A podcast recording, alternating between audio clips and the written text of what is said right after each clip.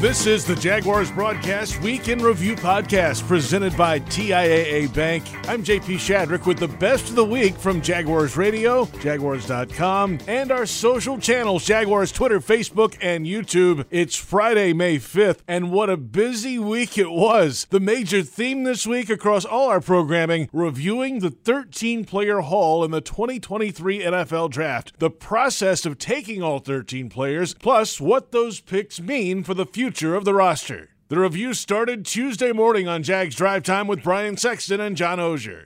All right, let's get started with big things here on a Tuesday morning from TIAA Bank Field. And we'll start with the big guy, Anton Harrison. He was apparently their guy all along. And John alluded to the stories yesterday. Peter King, in his Football Morning in America column, referenced the fact that the Raiders were talking about moving back and taking him at 12.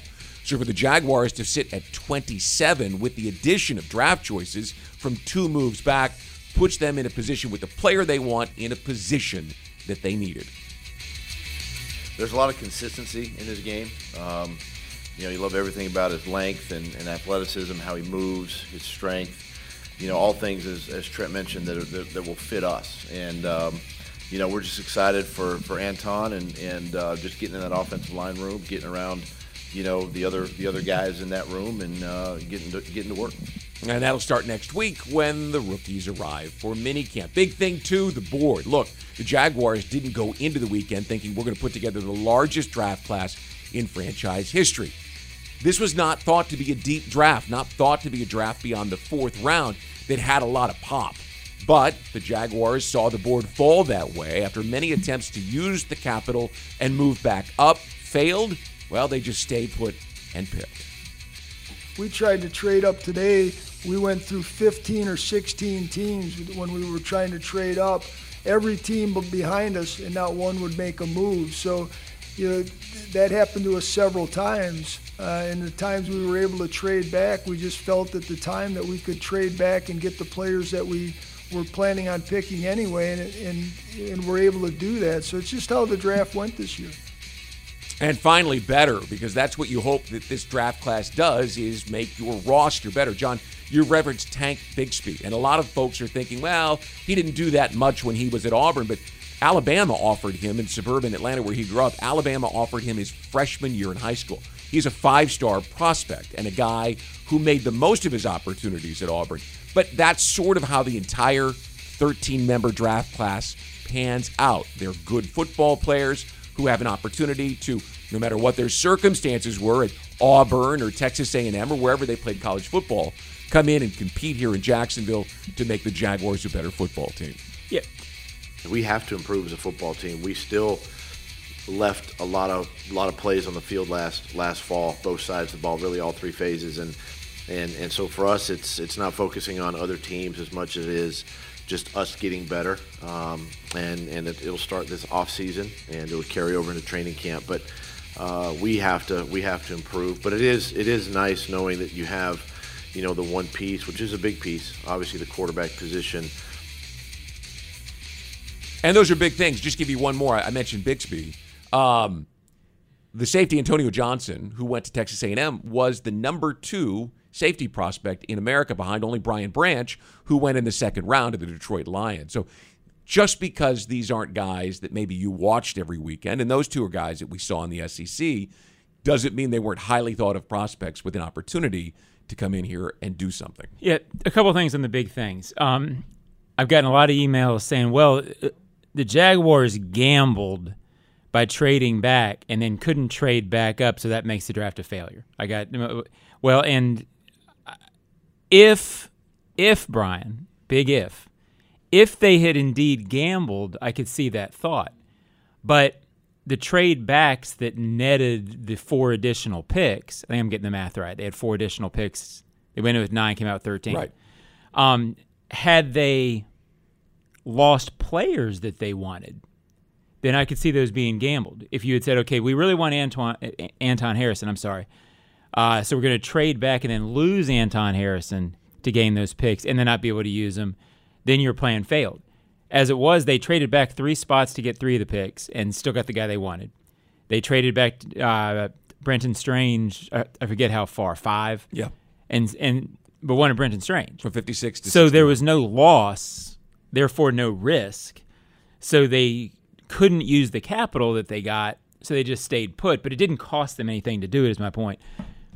How many times, Brian? And this is, uh, I understand why people think about the draft this way. Uh, the other criticism I've heard is, well, you need to get starters in the first three rounds.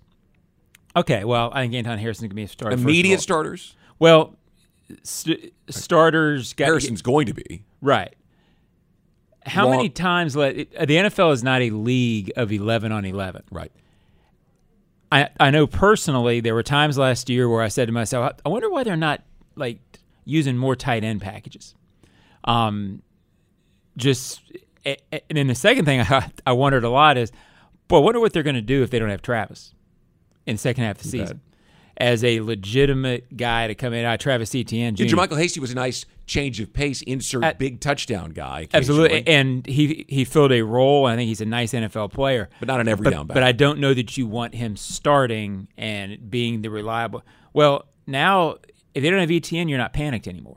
So, how worried would you have been late in that playoff run if they hadn't had Travis Etienne on the field? Etienne made one of the plays of the year Right. with the 25 yard run there to set up the game winner against the Chargers. So you need about 14, 15, 16 guys offensively. Five, five offensive linemen and, and, and the quarterback are always going to stay the same. The other guys, Doug likes having 10 or so guys for those six spots. The draft this weekend gave them two more guys that I think he, he feels like at some point this season are going to be legitimate parts of that puzzle. That's not nothing. Here's the other thing, and Trent mentioned this in his news conference on Saturday night. Undrafted rookie free agency has gotten to be an expensive proposition because teams are out there competing and throwing dollars around. So with the extra four picks, you basically got a jump start on guys that you were interested in bringing in as undrafted rookies. You were able to secure their services without bidding against other teams for them. And roster management will become incredibly difficult, challenging, and important next year if the Jaguars go ahead and give Trevor Lawrence his you know first bite of that big apple, mm-hmm. which is now we know more than fifty three million dollars. So having extra picks gives you extra flexibility, gives you fixed cost labor. I don't want to say cheap labor because nothing in this league is cheap, but they're going to play at a fixed cost for a mm-hmm. couple of years, which helps you manage the upper end of the roster. And quite frankly, we've never seen it in Jacksonville. We've Right. never seen the mega contract. You, you can say Nick Foles, but it was one year. We've never seen that you've got to manage it over time because it was never there and they've never had that guy. Yeah, and they um, 53 guys is kind of a misnomer in this league now. You really need about 60. Yeah. Some of these guys will be practice squad guys to start, I'm sure, but they'll be available guys. They'll be parts of the puzzle. Um, look, I- I'm not sitting here saying that it was it, it was the sexiest draft I've ever seen, but if you're going to pick 27 to be at the bottom of the draft, I I I covered an awful lot of drafts with the Colts that that, that uh, weren't very sexy, and they kept going to the playoffs because they kept having good players late in the first round. Jags Drive Time airs Tuesday mornings on Jaguars.com and the Jaguars social media channels. Moving now to the Huddle Up Podcast Wednesday. NFL Network analyst Bucky Brooks, John Oehser, and I discussed what first round pick Anton Harrison brings to the table on the offensive line, plus the depth in that room. Uh, Look, a lot of players. I mean, just when you think about the sheer numbers, 13 players vying for opportunities on the squad. Uh, it's a great opportunity. It's a great opportunity for the Jaguars to upgrade the talent behind the starters, also fill in some gaps, but also create competition on what should be a team that is one of the best teams in the AFC. Yeah, and I know that people want splash in drafts, and I feel like they did what they wanted to at the top. Um, I keep thinking back to the fact that this was a team for, I felt, three or four years uh, before last year with a substandard roster. Uh, In 2021, Urban's year, transfers. You remember they signed all those free agents, JP, and, and Yeah. Bucky uh, was with us, that felt like making up for lost drafts. You know, felt like uh, trying to make up for speed that wasn't there anymore. For so, at some point, if you're going to get back to being the kind of roster you want, those guys that they were signing as free agents that year, if you follow me, have to be young draft picks going into their second and third year and being with the team. So if out of 13 of these guys, not all of them are going to be good, but if if eight or nine of them are really good players who you feel good about, five or six out of that group develop into guys that you love by year three or four, then you've you're raising the talent and the youth and what you like. You're raising it back up, and that had to be done at some time. I don't think they went into the draft thinking that was absolutely the plan, but I do feel like that should be a side effect of this. Yeah, it absolutely is a side effect. I mean, those are the things that you want. Those are good problems to have. Uh, this is, or this will be by far the most talented roster that this team has had in a long time in terms of just eliminating some of the glaring holes and weaknesses in the roster, creating a situation where you actually are trying to build depth as opposed to trying to fill out starting lineups. And then you have a chance to also develop young players. And so if you are sitting here now, you're Trent Baalke, you're Doug Pederson, you certainly like where the program is at, but you also are pushing to get this team ahead of the other guys. I think last year just kind of whet the appetite a little bit in terms of going to the postseason, being able to win a playoff game, uh, losing in the divisional round to the team that eventually won the Super Bowl. Uh, I think all odds are on experiencing things beyond what they experienced last season. It's the Huddle Up Podcast. All right, let's go through some of these picks, and we'll start off at the very top, of course. First round, Jaguars trade back twice to get some day three picks. They end up selecting Oklahoma tackle Anton Harrison at number 27 overall. And after the draft, Bucky, Doug said that, Doug Pederson said that he's going to play right tackle. Let's go. Put him in there right away and see what the kid has. You know, I think it's really interesting that they bring him in and that Doug Pederson has already said he's going to play right tackle because the guy that he replaces is very similar to uh, what Antoine Harrison is and what he could be as a player. Super long, uh, super uh, rangy and athletic, but the overall skill set is pretty raw. When you think about Jawaan Taylor and how Jawaan Taylor entered the league, he also was a guy who had great physical tools, great prototypical dimensions and those things, but was raw, needed to be refined and developed in those things. Harrison will need to do that, but he'll just do it as a starter as opposed to a backup. This should give him an opportunity to kind of accelerate his learning curve because he will experience so many reps his first season. How do you see this playing out, Buck? I mean, uh, you've got Cam is going to be on suspension. It, it, it, sounds like certainly that's the word. Um, and Walker a Little over on the left obviously it's it's a good problem to have, and, and a lot of times injuries sort of sort this thing out. But do they all stay in the in the lineup somewhere all year? You know what I'm getting at? I mean, it, the interesting thing is it feels like if Doug sat them all down in their in his office individually and said, "Hey, mm-hmm. what position do you feel best at?" I think all three would say left tackle, mm-hmm. um, because that's what Anton's played. Walker's played his best there, and so has Cam again, I think it's a good problem to have because I think you can put your best guys wherever they go. But how do you see that shaking out? Yeah, no. So this would be interesting because uh, you want to play the best five on the front line. Uh, I think the way that they have it penciled in is the way that it'll shake out. Meaning, Antoine Harrison will start and probably finish his time with Jax on the right side, and he's comfortable. He will learn how to be comfortable there because when I told you he was raw and undeveloped, you need to work on a skill set you might as well work on a different set of tools right now when he's not necessarily in a position that is a pressing need. Uh, Walker Little can play on both sides. He's demonstrated before that he can play on both sides. And so this is one where if you're Doug Pederson, you assess where these guys are when it's time to come off the suspension, and then you make a decision on which crew are you really trying to gamble on uh, as your long-term answer at the spot. And uh, as you said, John, we'll just have to see what happens whenever that suspension is done, what the state is of the line at that point. You don't know. You, you can't really right. tell the future in that regard. Well, we spend so much time, and, and, I always try to be conscious of it. You talk all off season about a team as if you're playing Madden in no injury mode. Yeah, that's right. If if mm-hmm. if there indeed is one, right? Life happens in the league. So, yeah. and that's why I thought the draft overall made so much sense because I'm I'm kind of off topic, but last off season, every time Travis Etienne went down, you held your breath on what was going to happen when he went down. Uh, so the depth, I think, does matter. But getting back to that topic, they were really healthy last year until they weren't, and then Walker Little was able to come in and play well. Um, I think they got back to where they want to be because I think this team philosophically looks at it like they want seven or eight offensive linemen that can start. Uh, they've got mm-hmm. Shatley, they've got Anton Harrison now. Um, I don't think they're comfortable with just five and a couple of guys who can come in for a game or two. I think philosophically they want those seven, and I think they got it again.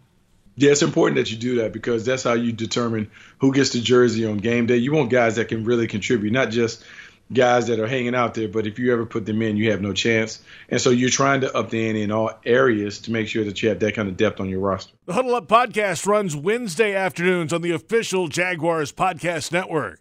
The Jaguars are excited to take the field this fall, and we want you here for all the action. For as low as $57 per game, you can join the ranks of the most dedicated fans and become a Jag season ticket member. Find your perfect seats at jaguars.com slash tickets or call 904 633 2000. In a moment, Jaguars analyst Jeff Lageman on what the selection of tight end Brenton Strange could add to the Jags offense. Plus, Trent Baalke and Doug Pederson put a bow on draft weekend. All that after this. Jags fans, fill your wallet with one debit card that screams Duval exclusively from TIAA Bank.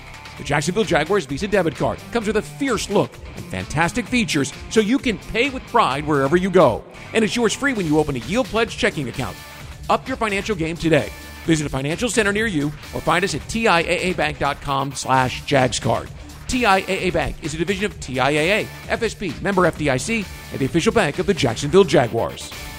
Welcome back to the Jaguars Broadcast Week in Review podcast presented by TIAA Bank. And there's no better time to become a Daily's Place Blue member. Reserve your 2023 premium seat membership or individual luxury experience today and enjoy guaranteed seats in the best locations, premium parking, a VIP entrance, and club access, and so much more. There's a great lineup, of course, ahead this spring and summer. For more information, email ticketing at boldevents.com or call 904 633 2000. Let's move down to Jaguars Happy Hour Thursday and the second round pick, Penn State tight end Brenton Strange. Jeff Lageman and I looked at that selection and how it could cause issues for opposing defensive coordinators. When they made this pick, I had not watched them. You know, I, I watched guys that were viewed as first round talents as far as evaluating those, so which are probably like – I don't know, 60, 60 some odd guys that I watched in preparation for the draft for, for our purposes on the on the show.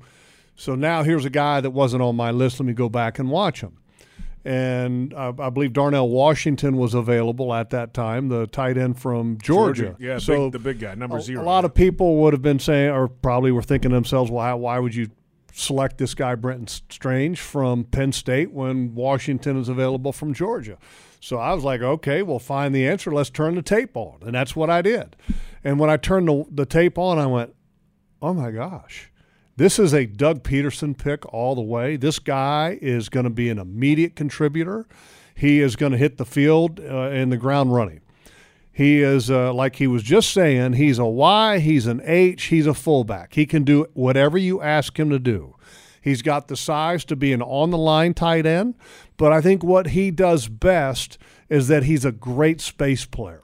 When I say space player, a tight end that's off the ball or that blocks in space, but then also catches the ball in space.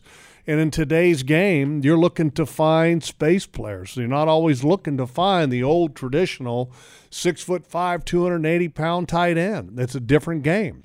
And this guy is going to fit in this offense perfectly, and they're going to love him because he is so versatile. He's an excellent blocker, and not only is he an excellent blocker, he finishes guys and he mauls them. And, it's not always easy to find a tight end that can block a guy in space, a defensive back or a safety mm-hmm. or a linebacker, because there's too much area for the defender to avoid the block and get back on track. This guy's excellent at it. I mean, and that's that's a rarity. So uh, excellent blocker physical, um, good receiver, powerful after the catch, as you saw in the Auburn game. Uh, and I think he was probably underutilized as a receiver at Penn State. when it comes to how he fits in the scheme with the Jaguars, obviously Evan Engram at tight end. If you have both tight ends on the field with a running back and two of the top three receivers on the field, how challenging can that be for a defense to cover? Because you you you might run, you might throw. Who you throwing it to? How you getting it? It makes things extremely difficult. Uh, extremely difficult when it's unpredictable, and when you have tight ends that can do all of the above, yeah. what Brinson just talked about. Then defensive coordinators are put in a little bit of a pickle. Are we going to make a call? First of all, you start with personnel is our personnel grouping going to be a base personnel grouping to combat a run oriented tight end grouping? Or are we going to go to nickel because they have some wide receiver qualities? Well, with Evan Engram and this young man, Brenton Strange, I think defensive coordinators are going to be in a little bit of a pickle, so to speak, because they're not exactly sure how they're going to want to play it because they can do both. Evan Engram can block. Is he a dominant physical blocker like Brenton Strange? No, but he's capable and willing, and he's an excellent receiver. Strange is the better blocker, but he also is more than capable as a wide receiver. So that's going to be interesting to see how this package unfolds because I guarantee you this young man is going to be on the field day one. He's the second highest tight end drafted in Jaguars history. Marcedes Lewis was a first round pick and he is uh, what 61st overall. Uh, Josh Oliver was a few picks later, just a few years ago. I got excited about him, JP. I mean, I, am telling you, when I was watching the film, the more I, I, kept going. Let me watch another play. Let me watch another play. And before you know it, I watched every play that he had this past year, and what is a you know folder that they have designated for like a highlight in his ability and stuff. And I watched the whole thing. I was like, man, you know, for a guy that I didn't know about and so all the the pre-draft prognosticators have a group of tight ends. This young man should have been in that upper tier of tight ends. Jaguars Happy Hour Radio Thursday at 4 o'clock on 1010XL AM, Jaguars.com, and Jaguars Twitter, Facebook, and YouTube. Let's close this week with GM Trent Baalke and head coach Doug Pederson in their post draft press conference Saturday evening. 13 picks, eight of them in the final three rounds. Do you look at those late guys as the equivalent of maybe undrafted free agency in a normal year, or do you, do you feel like 13 guys can fit on this roster that was pretty darn good last year and didn't lose a ton? Well, what we tried to do is, you know, Coach and I throughout the process, once the day started, is look at ways that we could improve the roster, especially on the special team side. And just selecting guys that had a chance to compete for the 53 and as well as special teams. Bring bring some added value there, and, and felt really good about the group we got. Did, did you think special teams was not as good as it could have been last year? Because I thought you were pretty decent on special teams, but I'm just. You're always looking to get better. You know, always trying to improve. Special teams is just three phases of what, what we are as a team, right? Offense, defense, and special teams. And as good as we were, I mean, you're always looking again, just like any other side of the ball, it's a way to it's a way to get even better. So um, adding the depth and and bringing you know drafting some of these players that we did can help us there. Brought in Antonio Johnson. He's a guy who spent most of his collegiate career playing in the slot. Is that your vision for him here in Jacksonville? Yeah, well, he he's in the slot a lot, but he's a, he's a safety, you know, and how they play the defense. So uh, he wasn't you know man covering a lot of people in the slot he dropped down. He more of a box type guy.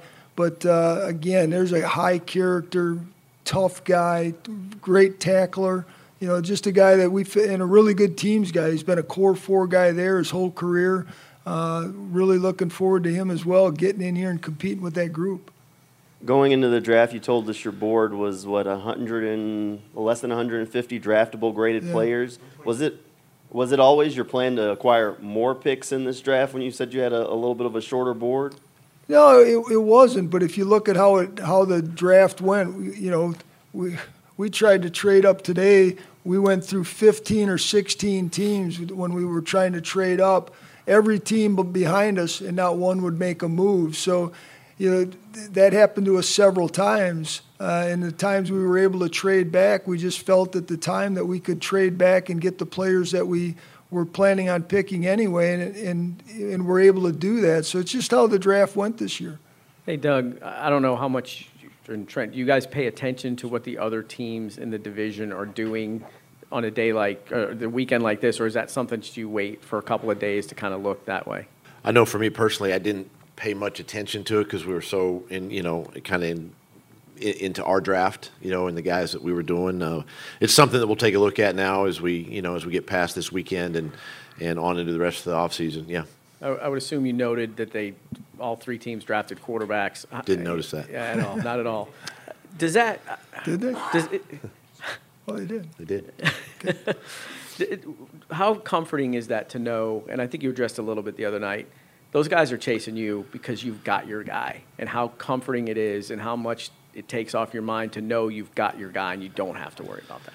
I mean, yeah, it's it's nice to have your guy, obviously, but but listen, um, you know, there yes, there's a bullseye on us, obviously. Um, I, I want our team to understand that, and, and we have to, you know, we have to continue to do that. We have to improve as a football team. We still left a lot of a lot of plays on the field last last fall, both sides of the ball, really all three phases, and and and so for us, it's it's not focusing on other teams as much as it is just us getting better, um, and and it, it'll start this off season and it'll carry over into training camp, but.